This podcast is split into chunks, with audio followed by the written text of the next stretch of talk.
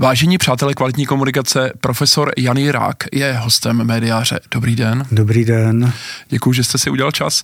Na začátku pozdravím krátce ještě eh, vás všechny, kteří si nás eh, předplácíte na platformě Hero Hero. Eh, je vás čím dál víc a já za to děkuju a tento rozhovor je opět přednostně pro vás. Pane profesore, my se spolu nepotkáváme poprvé a věřím, že ani naposledy. Uh, jeden z těch našich nedávných rozhovorů, kde uh, za mě je všechno, doporučuji ho, je v té naší slavné desetiročence mediářové. Zkusím na něj navázat i vzhledem k tomu, co jste um, vlastně názorově nějak pop, popisoval, nebo k čemu jste se stavil vlastně i nedávno v, u kolegů v jiných médiích, zejména tedy v týdeníku Echo. Uh, a řekl bych na začátku, že jsem vždycky měl za to, že uh, se bavím s erudovaným akademikem, mediologem. Uh, vy jste profesor v oblasti mediálních studií, působíte na Fakultě sociálních věd Univerzity Karlovy, na Metropolitní univerzitě v Praze. A po tom rozhovoru v Echu začátkem letošního roku, který reagoval vlastně na chování médií v čase prezidentské volby uh, uplynulé nedávno, uh, tak jsem vlastně zjistil uh, v týdenníku Forum, že se bavím s hvězdou parlamentních listů. Dokonce známou hvězdou parlamentních listů. Já jsem byl u vytržení. A ten... Možná i vy ne. Eh, no tak já jsem se dověděl o sobě víc věcí, ještě mm, to přízvisko dezolát mi zůstalo už asi v hlavě. Eh, já jsem si do té doby myslel, že to je nějaké jako handlivé označení, ale teď už si tím nejsem úplně jist, ale třeba se to nějak vytříbí. Takže eh, je to takové, že nechtěl jste, ale vlastně už to považujete spíš za pochvalu. Tohle eh, Vzpomněl jsem si na, to budete pamatovat ze studií, na dávnou příhodu z americké žurnalistiky, kdy jeden prezident Spojených států označil nepřátelské novináře jako kidače hnoje, Makrakers a, a eh, oni, přestože to byla původně nadávka, tak, eh, nebo negativní hodnocení, tak oni to vzali za své a začali si tak říkat. Takže já si zahrávám s myšlenkou, že bych eh, zřídil klub neformální klub dezolátu, protože zřejmě to není až tak zlé, jak jsem si myslel. Když trošku zvážním, mě tohle označení e, přišlo až nevkusné, ale eh, když to opravdu rozebereme a emoce stranou, o těch si ještě hodně řekneme, ehm, o emocích eh, v té veřejné komunikaci, eh, tak mě udivilo, jak i vlastně médium, ehm, tedy fórum 24, respektive týdenní fórum, který takto vlastně vzrušeně reagoval na, ehm, řekněme, nějakou vaši chladnou analýzu, kde možná mohlo něco chybět z jejich pohledu a podobně, to je jedno, eh, že takhle vlastně odsudečně, eh, respektive až zase nějakým nálepkováním eh, reagovalo médium, které o sobě říká, že vlastně stráží tu demokracii, která by měla být zase, jak už zná, zní notorický citát, především diskuze nebo mm, kladení argumentů, ať už proti sobě nebo za sebe.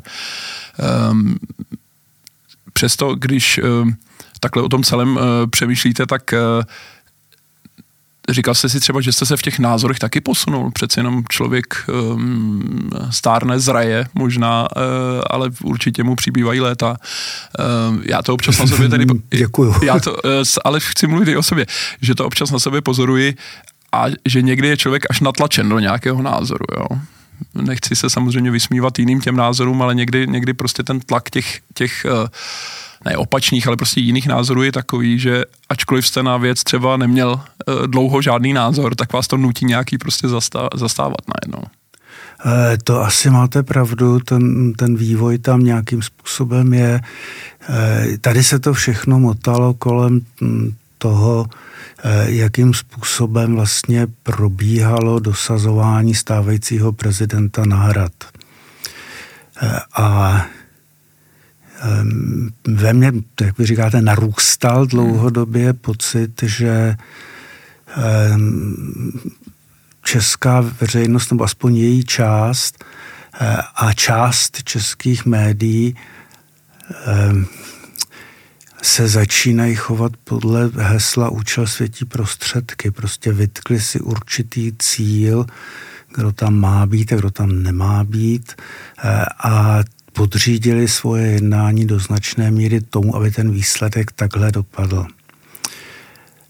A když to řeknu slovy nehledanými, já jsem asi dost dlouho na tom velmi trpně prožíval určitou, určitý pocit, že to není vedené fair play, že tam prostě to stranění je.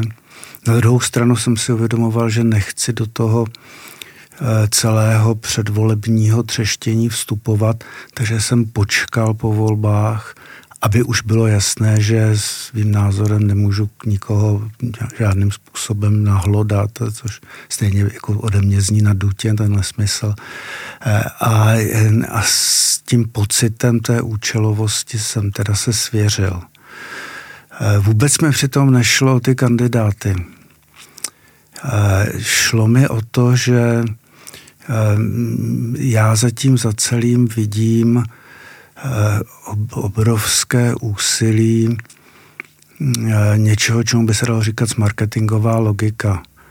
Eh, prostě ten vítězný kandidát byl vyroben na míru tak, aby jeho zvolení bylo pravděpodobné a aby oslovoval určitý typ emocí. A tohleto vyrobení bylo jedna z těch věcí, které mě na tom, snad to můžu říct, štvaly. Ehm, tam vůbec nejde, a to myslím, že se mi dokázal i zdůraznit, tam vůbec nejde o to, eh, jaký, jaké lic, jaký eh, osobnostně je ten vítězný kandidát. Eh, jde o to, že to, co se nám nabízelo, není on. Že to je skutečně, to musím říct, marketingový produkt.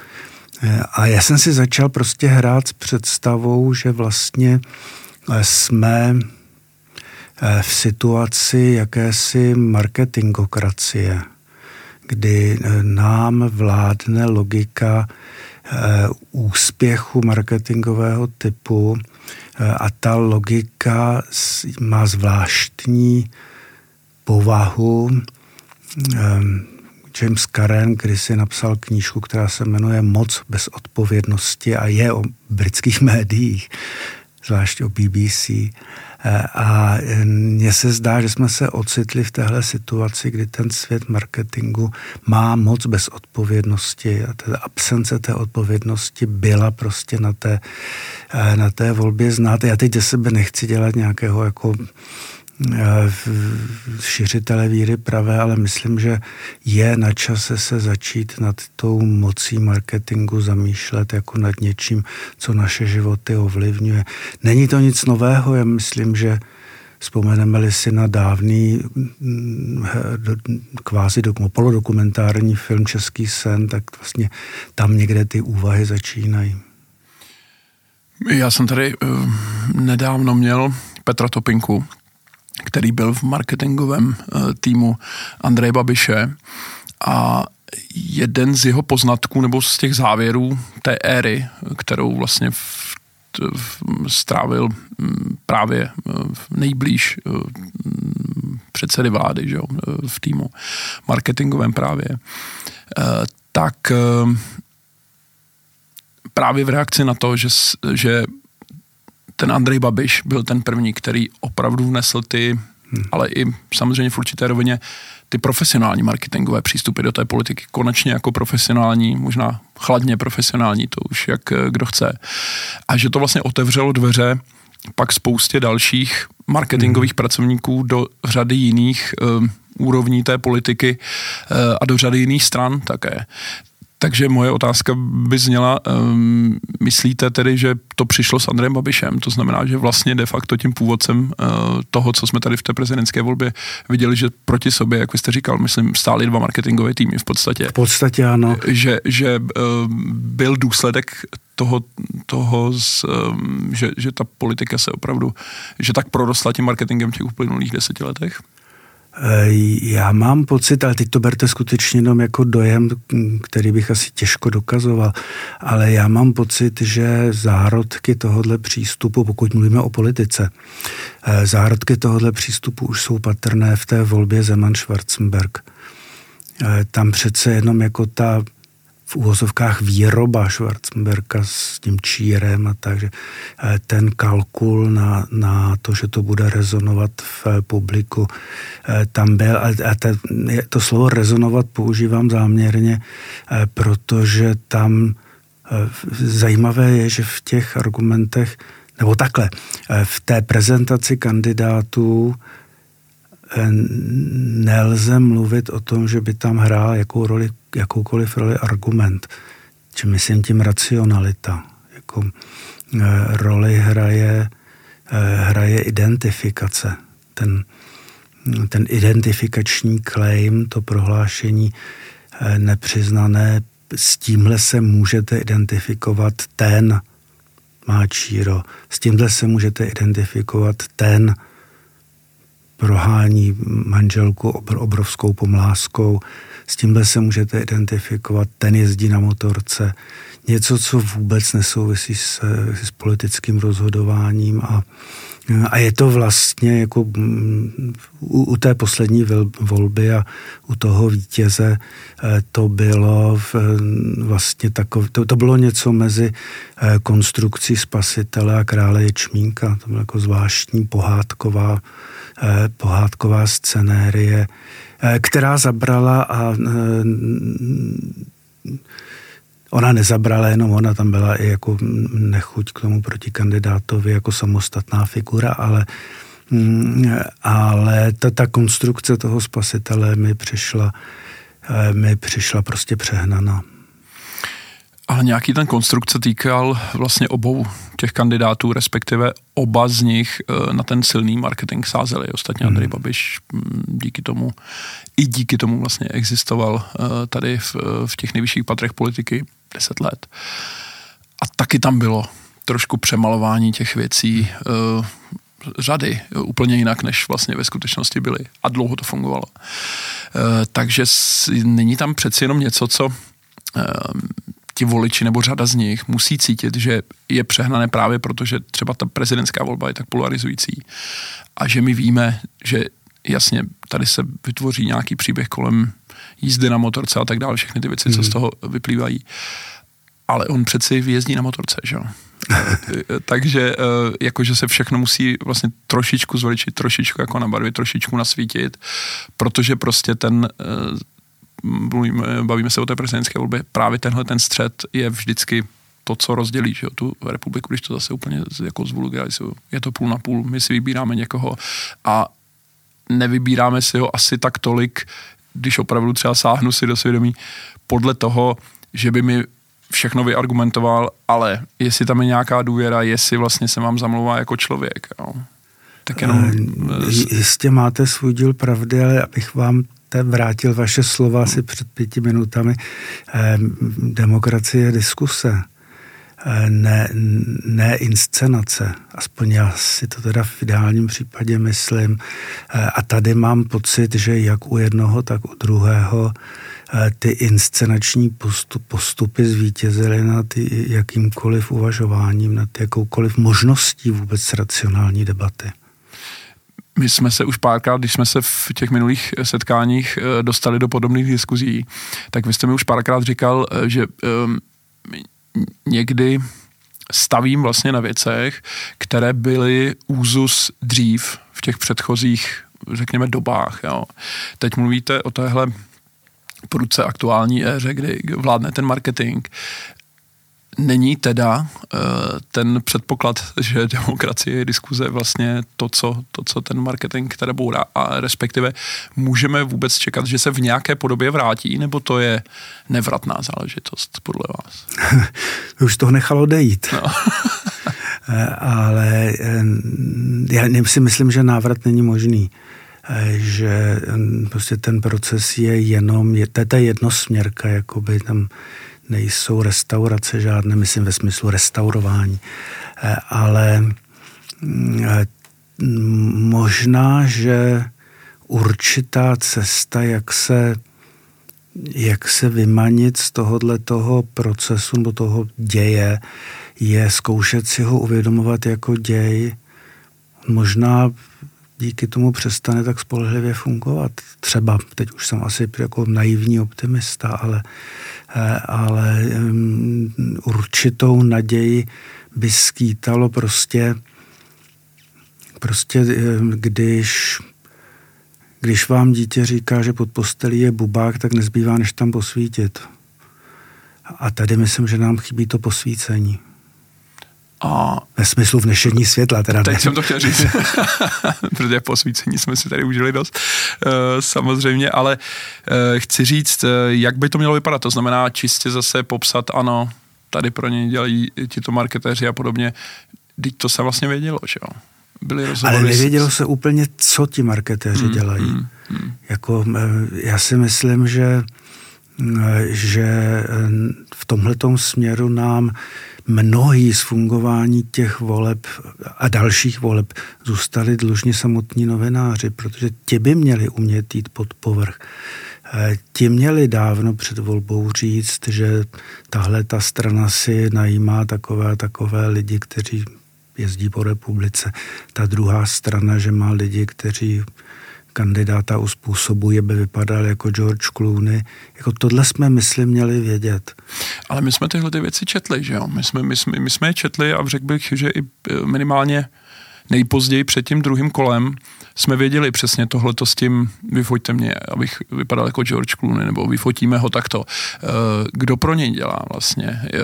Jako všechny tyhle ty věci tam byly, i, i jak vypadalo to, řekněme, personální podhoubí eh, jako toho nového kandidáta, kdo vlastně ho k tomu přived, kdo ho přemluval, kdo tu kampaň financuje. To já jsem všechno čet, ale vy jste tam eh, akcentoval ještě, myslím, že právě v, v rozhovoru s kolegou Kaiserem v Echu, Eh, to bylo, že um, jako nějaké ty uh, informace um, ne, takzvaně nezarezonovaly, hmm. že ně, něco převážilo, mělo vrchu a dokonce víc tedy, než, než to, že um, určitý z kandidátů je marketingový konstrukt. Mě tam teda zaujalo, že ten, uh, a teď cituju vás z toho rozhovoru, že protibabišovský sentiment zvítězil nad zvídavostí. To, to, to, je to, co, to je to, co vy uh, říkáte posvítit lépe hmm. na, na, na ty věci. Otázka ale je, jestli i když vlastně ten sentiment v té společnosti je takový, jestli uh, to nebrání vlastně tomu, že i tyhle ty klíčové informace zarezonují, respektive nezarezonují. Uh, já se vrátím k těm novinářům, hmm. jak vůbec teda k té práci novinářské. Možná, že část toho nezarezonování je daná tím, že ty informace, které se komentovaly, rozvíjely, vnucovaly, eh, tak eh, ne, nezdůrazňovaly nestranou pozici médií vůči těm kandidátům. Eh, to je to, co já si myslím, že to řeknu pateticky, ale už mě znáte, tak víte. Já si myslím, že Andrej Babiš si zasloužil prohrát Eh, a Petr Pavel si zasloužil vyhrát jiným způsobem. A ten jiný způsob je na tom důležitý. Proto jsem na začátku říkal, že tady zvítězila mentalita, že účel světí prostředky nemá. Eh, v, já si myslím, že v demokracii, pokud to je diskuse, tak cesta je cíl, když to přeženu. Takže je důležité, jak se k tomu cíli dostaneme. Ne, že jsme se k němu dostali za každou cenu a na to zapomínáme a na to se myslím před tou volbou v tom, eh, v tom nadšení, že teda prosadíme toho, koho považujeme za správného. I ti novináři trošku zapomněli mluvíte mi z duše, musím říct za sebe zase, když už se tady teda takhle politicky otevíráme. Eh, já si to vlastně taky myslím. Eh, a díval jsem se na to už třeba jenom z té roviny, že um, ten Andrej Babiš je víc, řekněme, premiérský materiál než prezidentský. Že uh, jsem to posuzoval už čistě třeba jenom v té roli, ne, nebo z toho pohledu, jaký, jak, jaký ten, jak se ten kandidát vlastně na tu specifickou konkrétní roli, o který teď rozhodujeme vlastně, nebo pozici, funkci hodí, že jo. Ale to, to, už je, to už je jenom niance. Daleko zajímavější mi tam ještě přijde to, eh, že vy jste vlastně dneska posuzovan naopak jako v podstatě se nálep, onálepkován a zaškatulkován jako v podstatě jeho odpůrce. Jo, a teď, teď říkáte opak, že jo. Ale, čili ta debata zase si myslím, zase to dokazuje, že je, že je to důkaz o tom, že ta debata už je tak vyhrocená nebo, nebo tak plave po povrchu, Aha buď jste pro, anebo jste proti, ale vlastně nesmíte, nemůžete být pro a zároveň ještě být proti tomu člověku stejnému kritický, eh, že už my se nedostaneme vlastně v té debatě nebo v, tém, v tom komunikování, v, tom, v těch médiích vlastně se často nedostaneme o tu, eh, byť jen o tuhle úroveň níž, kde by to možná byste byl spokojenější. Že? By Nedostanem a já teda si bohužel myslím, ale to je opravdu velmi osobní názor, hmm Eh, já si myslím, že eh, platí eh, tomu, skrze něhož pohoršení pojde a tady to pohoršení, pohoršení pochází skrze ty, kteří prosadili přímou volbu. Já si myslím, že principiálně ta volba je komunikační zlo určitý sama o sobě. Tím, jak je udělaná a tím, že nemůže být jiná. Prostě Eh, jak, kdybychom teďka spolu mohli zapomenout na mikrofony a volně si tuhle věc rozebírat, tak by stálo přinejmenším za to se zamyslet nad tím, jak tu volbu modifikovat, aby předcházela zbytečným polarizacím společnosti. Jinými slovy, když to řeknu naprosto brutálně, jaké zásahy do zákona udělat, aby se minimalizovalo riziko druhé volby protože prostě riziko druhé volby sebou nese tu polarizaci, nesmyslnou polarizaci, která nakonec uškodí i vítězi. A teď myslíte eh, to druhé kolo prezidentské ano, přímé volby? Druhé kolo přímé, hmm. no protože už jsem si opakovaně přečetl, že zrušit tu přímou volbu je prakticky vyloučené z nějakých důvodů politických, eh, tak... Jin byl vypuštěn z lahve. Byl vypuštěn z lahve, tak si říkám, že by bylo možné uvažovat o nějakých korekcích. A já si osobně říkám, že jedno teda ze zadání takové korekce by bylo minimalizovat riziko druhé volby. Ta druhá volba je prostě od podstaty, to je ta druhé kolo, ne druhá volba, hmm. promiňte. To druhé kolo je od podstaty toxické, když použiju to modní slovo. Hmm. Ono to často vás vede, nebo říká se to, že to první kolo rozhodujete srdcem a, a pak už rozumím, kde opravdu se sebe zapřením volíte to menší zlo, že jo. Takhle to teda no, jsem měl já opět uh, letos. Jo. Eh, někdy se to tak říká, vlastně, když přemýšlím o svém rozhodování, tak to bylo podobné. Toho sebezapření muselo být opravdu hodně já první, první kolo jsem šel vlastně uh, šťastný, že jsem se rozhodl a uh, vlastně hmm. spokojený, že jsem si tam někoho dokázal vybrat, taky bych asi neřekl, že to bylo úplně na základě nějakých rozumových argumentů, ale byl jsem s ním vlastně spokojen. A v tom druhém kole, jak říkáte, jsem byl natlačen do něčeho, kde už teda člověk, ale vyargumentoval bych vlastně jako obojí, že jo. No, asi jo. Respektive takhle. Úplně nejšťastnější bych byl, kdybych třeba nemusel rozhodovat. A, a to jsou všechno ta dilemata, která pak mají samozřejmě ještě, ještě uh, nějaké důsledky, že samozřejmě musíte to obhájit třeba uh, v rodině, že jo, nějaký ten svůj postoj a tak, i když jsou to třeba často jenom niance. Ale tu bychom se dostali k otázce, co je vlastně největší škoda způsobená tou volbou. Eh, zrovna to, co zmiňujete, teda ty, ty napnelizmy v rodině a ta napětí mezi přáteli, spolupracovníky a ta ta neuvěřitelná neschopnost poslouchat druhou stranu, ty myslím, že té společnosti škodí výrazně. E, čili jako výchova k demokracii, pokud by něco takového jsme se odhodlali dělat, jakože to ve školách existuje, by vlastně měla být výchova k tomu e, umět přijmout výsledek, který jsem si nepřál. Můžete si to zkusit, teď jednám jako pedagog, omlouvám se, ale můžete si to zkusit na následující konstrukci. Zkuste si představit, že eh, první kolo dopadne tak těsně, jako dopadlo třeba tentokrát, a že od druhém, v druhém kole bude rozhodovat los. Což si lze u těsných výsledků představit. Když má no. jeden 49, druhý 50, tak je to těsné. A teď jsme připraveni psychicky na to přijmout volbu losem? Jsme připraveni na to říci, že vytáhnou toho druhého? Já se moc bojím, že ne. Já se bojím, že tohle je prostě to, čemu říkal Masaryk, ta demokracie bez demokratů. Můj teda, když už se mě, eh, chápu, že to byla řečnická otázka, hmm. ale eh, když už bych tedy důsledně eh, si ji měl vzít a zkusit na ní odpovědět, tak vlastně v jejím duchu jsem k tomu já přistoupil, hmm. že je to vlastně jedno pro můj život ano, jasně, má to nějaké implikace, které ale spíš se potom nějak zhmotňují v nějakých konkrétních postojích těch lidí, kteří jsou kolem mě.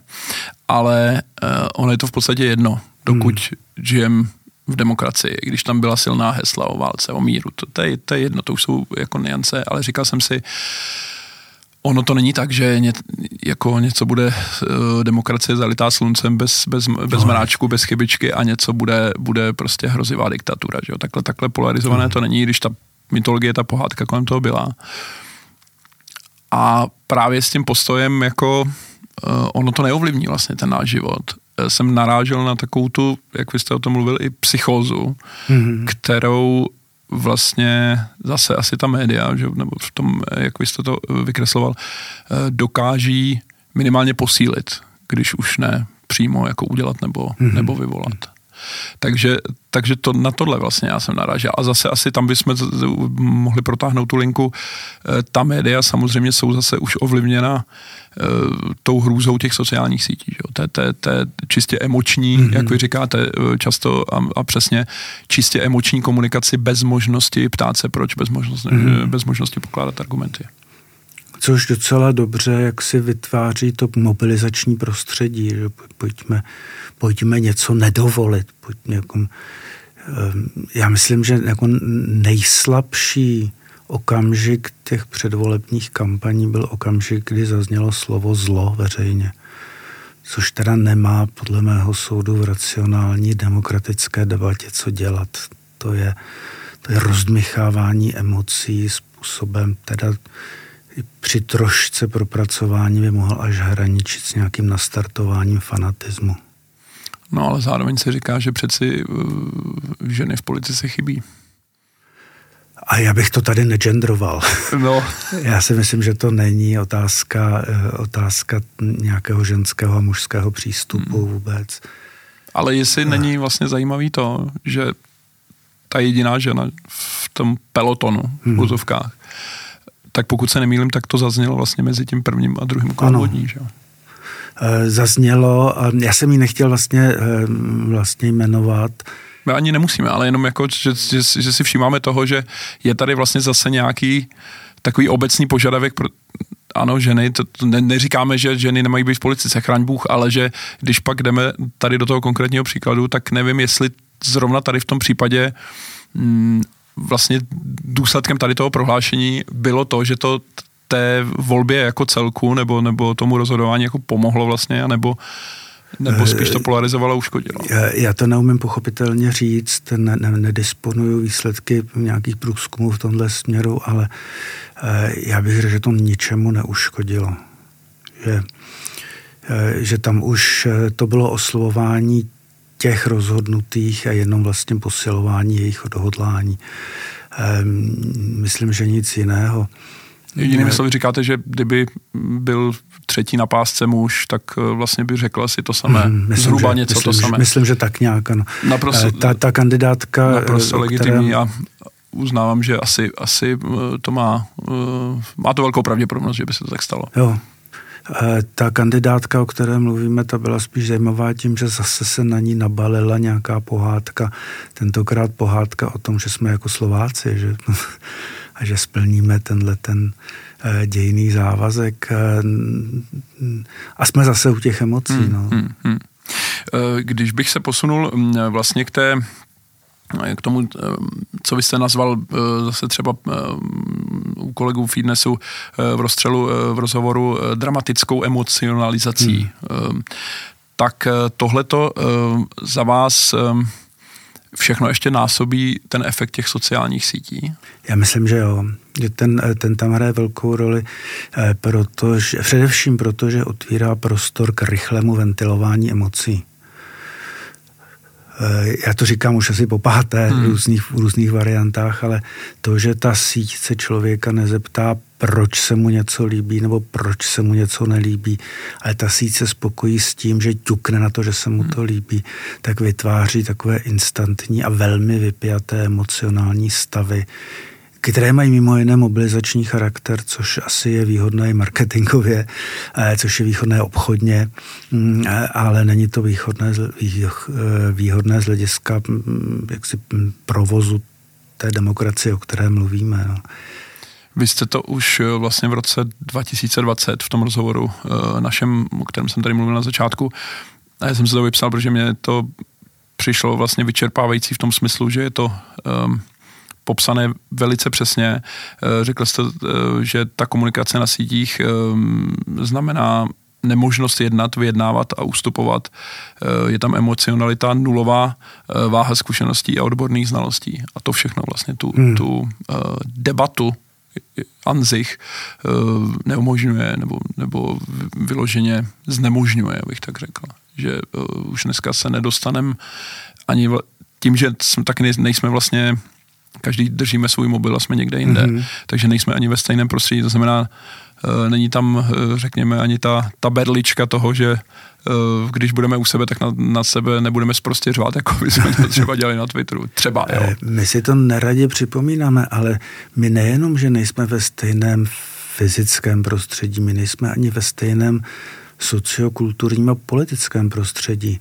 Vždyť ty algoritmy nám nabízejí i různá zpravodajství. My třeba můžeme oba koukat na stejný spravodajský web, ale uvidíme na něj každý něco jiného podle, jak nám, jak nám to algoritmus přidělí. Že my, tady je obrovské riziko, že my nezdílíme svůj eh, symbolický prostor, to řeknu znešeně. Eh, my eh, ani nevíme, že máme velmi málo společného. A to já myslím, že jako je obrovsky destabilizující z hlediska té společnosti. Pak najednou vyhřezne někde nějaké překvapení, ježiš, teď oni, proč oni chtějí tohle, no, proč chtějí tamhle to, no, protože žijou v jiném světě než já, nebo vy, nebo někdo další.